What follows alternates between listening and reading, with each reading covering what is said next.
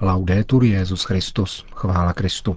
Posloucháte české vysílání Vatikánského rozhlasu ve čtvrtek 25. února.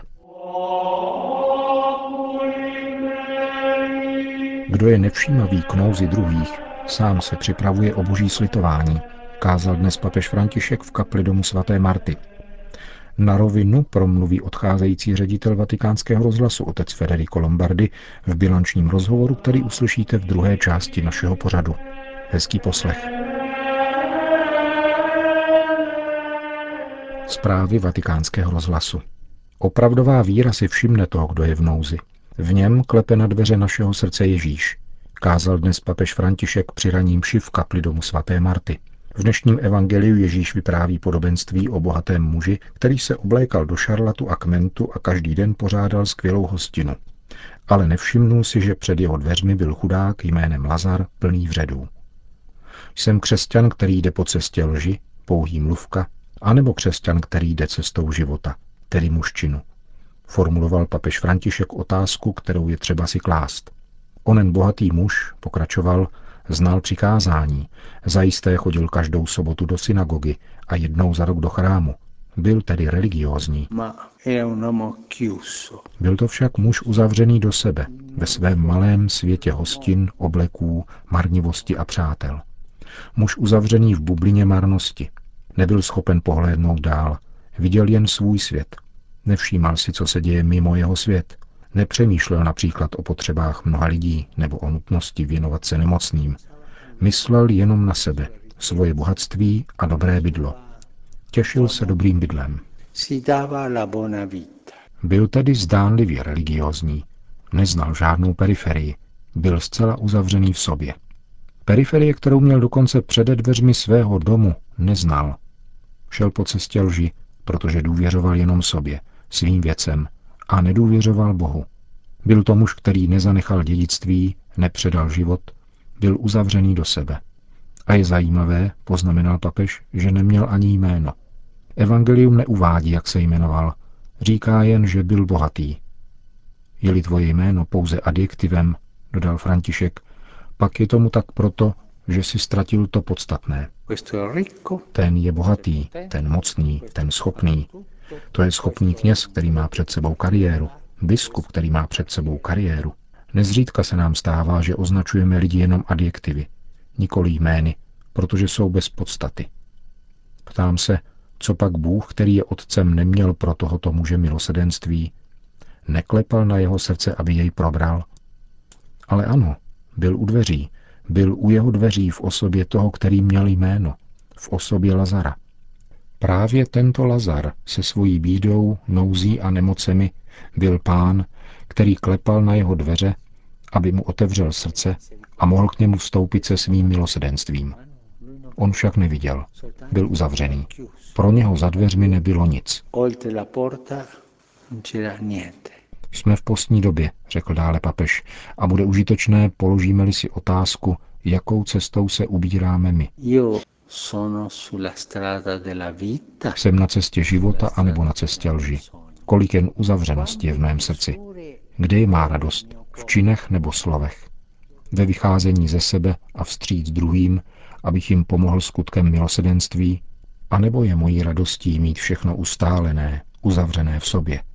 A když o tom přemýšlíme, prosme Pána o milost, abychom vždycky viděli Lazary, kteří jsou u našich dveří, Lazary, kteří klepou na srdce a vycházeli ze sebe k ním s velkorysostí a milosedenstvím, aby boží milosedenství mohlo vejít k nám. Končil papež František dnešní ranní homilí v kapli domu svaté Marty. Generální ředitel vatikánského rozhlasu otec Federico Lombardi z Tovaristva Ježíšova po 25 letech svoji službu tento měsíc končí. Vedoucí zpravodajské redakce vatikánského rozhlasu Roberto Piermarini jej v souvislosti s nastávajícími změnami požádal o bilanční rozhovor, ve kterém otec Lombardy dává nahlédnout do zákulisí tohoto vatikánského média. Když jsem přišel do rádia, vůbec jsem vatikánské prostředí neznal. Avšak ještě předtím, než jsem se stal provinciálem italských jezuitů, působil jsem přes deset let v redakci časopisu Civiltà Katolika a dostal jsem tak optimální průpravu, jak čelit otázkám otázkám informace a komunikace v rámci služby papeži a svatému stolci. Kromě toho, že jsem nepřetržitě a zblízka sledoval činnost papeže, jako nikdy předtím, byl pro mne jednou z nejvíce podmanivých novinek Světový horizont informační činnosti rádia a obrovská mezinárodní dimenze pracovního kolektivu, personálu 60 národností, nejrůznějších kultur, jazyků a abeced. Během tolika let jistě nechyběly těžkosti. Těžkosti nechybějí nikdy. Nejvíce pohnutým časem, pokud se týká rozhlasu, byly diskuse a obvinění z tzv. elektrosmogu kvůli vysílacímu centru v Santa Maria di Galeria. Otázka vybuchla koncem velkého jubilea v lednu roku 2001 a byla žhavá několik měsíců až do léta. Potom pokračovala dlouho, ale s menší intenzitou. Přirozeně bylo velice tvrdé čelit zajisté nespravedlivému obvinění spáchání zla, dokonce ze zabíjení dětí. Avšak naštěstí jsme měli svědomí v pořádku a myslím, že právě proto jsme byli sto podávat důkazy zodpovědně, trpělivě, s morální váhou a vědeckou kompetencí. Co vás během těchto let nejvíce těšilo a co nejvíce mrzelo? Největší radostí pro mne byly ohlasy posluchačů, kteří, ačkoliv žili v těžkých situacích, dokázali nám dát najevo svoji vděčnost za naši službu. Vzpomínám na dopis jedné dobrovolné laické zdravotnice v Somálsku, osamocené uprostřed muslimského světa, která nás denně poslouchala. Vzpomínám si na 40 tisíc děkovných dopisů, které přišly z Ukrajiny hned po pádu sovětského režimu.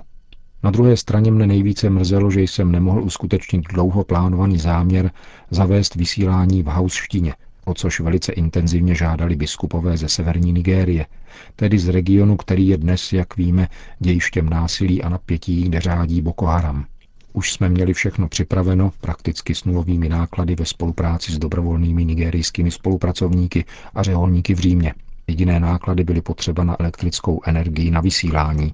Ne více než 10 tisíc euro ročně, tedy méně než 30 euro na den. Uskutečnili jsme již první vysílání, ale bylo mi nařízeno jej zastavit, a to z obav, aby se vatikánský rozhlas nerozrůstal. Pro Nigérice to bylo velmi těžké zklamání. Podle mne to bylo chybné rozhodnutí, odporující chápání opravdových lidských a církevních potřeb, na které jsme mohli odpovědět skromně, ale významně pozorností a podporou chudého a zkoušeného obyvatelstva. Kromě tohoto neúspěchu má však v tomto směru vatikánský rozhlas za sebou dlouhou historii.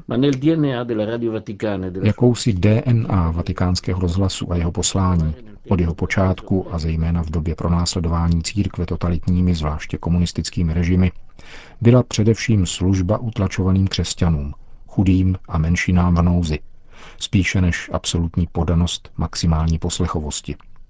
Přirozeně, že míru poslechovosti je třeba brát v úvahu, ale není to všechno. Doufám, že se na to nezapomene ani během nadcházejícího rozlišování týkajícího se vývoje vatikánských sdělovacích prostředků. Souhlasíte však s tím, že reforma vatikánských sdělovacích prostředků je nezbytná a že se tím hluboce změní vatikánský rozhlas, jak jste jej poznal? Certamente. Zajisté.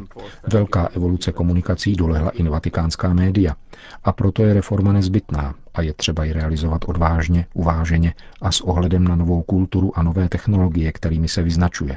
Proto jsme také od 90. let ve vatikánském rozhlase vyvinuli velkou snahu, abychom vstoupili do světa digitální komunikace a multimediálnosti. Stali jsme se významným mnohojazyčným a mnohokulturním produkčním centrem informací a formace, poskytujícím své služby těmi nejvhodnějšími technologiemi a způsoby, abychom dosáhli k publiku různých částí světa. Často byla řeč o ekonomických úsporách, s nimiž by se tato reforma měla pojit. To je pravda, i když netřeba zapomínat, že snaha o úspornost nezačala dnes. Ve vatikánském rozhlase byl roku 2003 přijat plán regulace a snížení celkového personálu, zejména s využitím technologických změn, ale aniž by byl někdo propuštěn. Pochybuji však, že bude možné dosáhnout nějakých radikálních úspor bez zřeknutí se něčeho důležitého. Netřeba si dělat iluze, že lze dělat mnohem více a lépe, a to s menšími náklady. Komunikace něco stojí a bude stát i nadále. Je však správné a nezbytné do ní nadále investovat. Nemá-li být reforma uzavřeno do příliš těsného rámce. Co jsou podle vašeho názoru hlavní poklady, které vatikánský rozhlas předá nové instituci vatikánských médií? Zmínil bych zejména dva, kulturní a lidský. Z kulturního hlediska vatikánský rozhlas rozvinul a ve své historii uchoval výjimečné bohatství mnohajazyčné a mnohakulturní komunikace za účelem inkulturace učení papeže a církve v mnoha různých kulturách, téměř ve 40 jazycích, v 15 různých abecedách, jak je zřejmé při pohledu na internetové stránky. Život ve vatikánském rozhlase je škola katolické univerzality. Mám za to, že tuto univerzalitu je třeba zachovat. A jsem rád, že to bylo zahrnuto také do plánu reformy. Myslím, že nějaká redukce z důvodu ekonomických úspor by tady byla skutečným ochuzením vatikánské komunikace. Mám za to, že vytříbený smysl pro misionářskou dimenzi církve bude hledat cesty nikoli k redukci této univerzality, ale spíše k jejímu obohacení. Mluvil jste také o lidském pokladu. Co jste tím mínil? Mám na mysli, že pracovní kolektiv vatikánského rozhlasu i přes svoji výjimečnou složitost vzhledem k věkovému a kulturnímu složení prošel dlouhou a nesnadnou cestou konverze při přechodu od tradičních technologií a způsobů práce k těm dnešním. Ušli jsme dlouhou cestu. A dnes je tu více než 300 zasvěcených a motivovaných lidí, kteří si přejí nadále sloužit svatému stolci svými lidskými a profesionálními schopnostmi a svým církevním zaujetím. Je nezbytné jim co možno nejvíce být na blízku a doceňovat je. Činitelé zodpovědní za reformu se vícekrát vyslovili za stabilitu pracovních míst a myslím, že mají v úmyslu nabídnout lepší možnosti i profesionální kvalifikaci.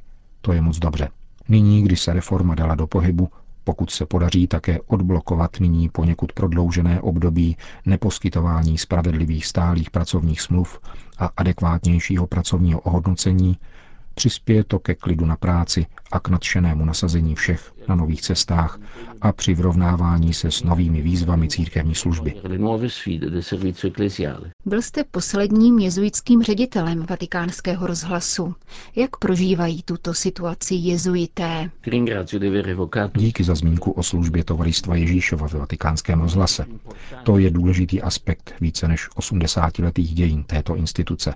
Vystřídali se zde různí lidé a všichni byli šťastní, že mohou velkodušně papeži a církvi věnovat svoje nejlepší síly. Dovolím si říci také pár slov o duchu této služby, kterou jsme konali vždycky s hrdostí a opravdu nezištně. Nikdy jsme to nepředhazovali, ale je pravda, že skupina jezuitů sloužících ve vatikánském rozhlase není zařazena z platového hlediska mezi normální vatikánský personál a kompenzace, která se poskytuje jejich komunitám, je vzhledem k ostatnímu laickému i řeholnímu personálu počítána podle dosti nízkých standardů, což umožňuje určitou nikoli bezvýznamnou ekonomickou úsporu. A mohl bych také dodat, že nést odpovědnost za instituci, jejíž náklady jsou z její povahy značné a která nemá prakticky žádný zisk, vytváří poněkud nepohodlnou situaci, v níž je třeba se neustále dožadovat mnoha peněz bez možnosti nějaké přinést. Nemnozí by tuto situaci s ochotou celá desetiletí snášeli a ještě přitom byli vystavováni kritikám a námitkám – Dělali jsme to však bez pochybností, s vírou v poslání, které nám bylo svěřeno. A myslím, že jsme navzdory všemu společně s našimi drahými kolegy a kolegyněmi udělali kus dobré práce. Papež dal ní v kontextu reformy najevu, že si přeje, aby na poli komunikace jezuité se trvali ve své službě. Nebude-li však už existovat vatikánský rozhlas, který jim byl svěřen na základě statut, je třeba se dobrat toho, jak zřetelně identifikovat novou oblast odpovědnosti jezuitů. To je otevřená otázka, které jsou si v sekretariátu pro sdělovací prostředky plně vědomy a kterou zajisté prohloubí v dialogu s představenými tovaristva Ježíšova. Jezuité mezi tím budou pokračovat klidně v práci spolu se svými kolegy a nést odpovědnost v oblasti redakčních, informačních a komunikačních aktivit v kompetenci programového ředitele, aby proces obnovy proběhl co nejlépe. Říká otec Federico Lombardi, odcházející generální ředitel vatikánského rozhlasu v bilančním rozhovoru na rozloučenou. Končíme české vysílání vatikánského rozhlasu. Chvála Kristu, laudetur Jezus Christus.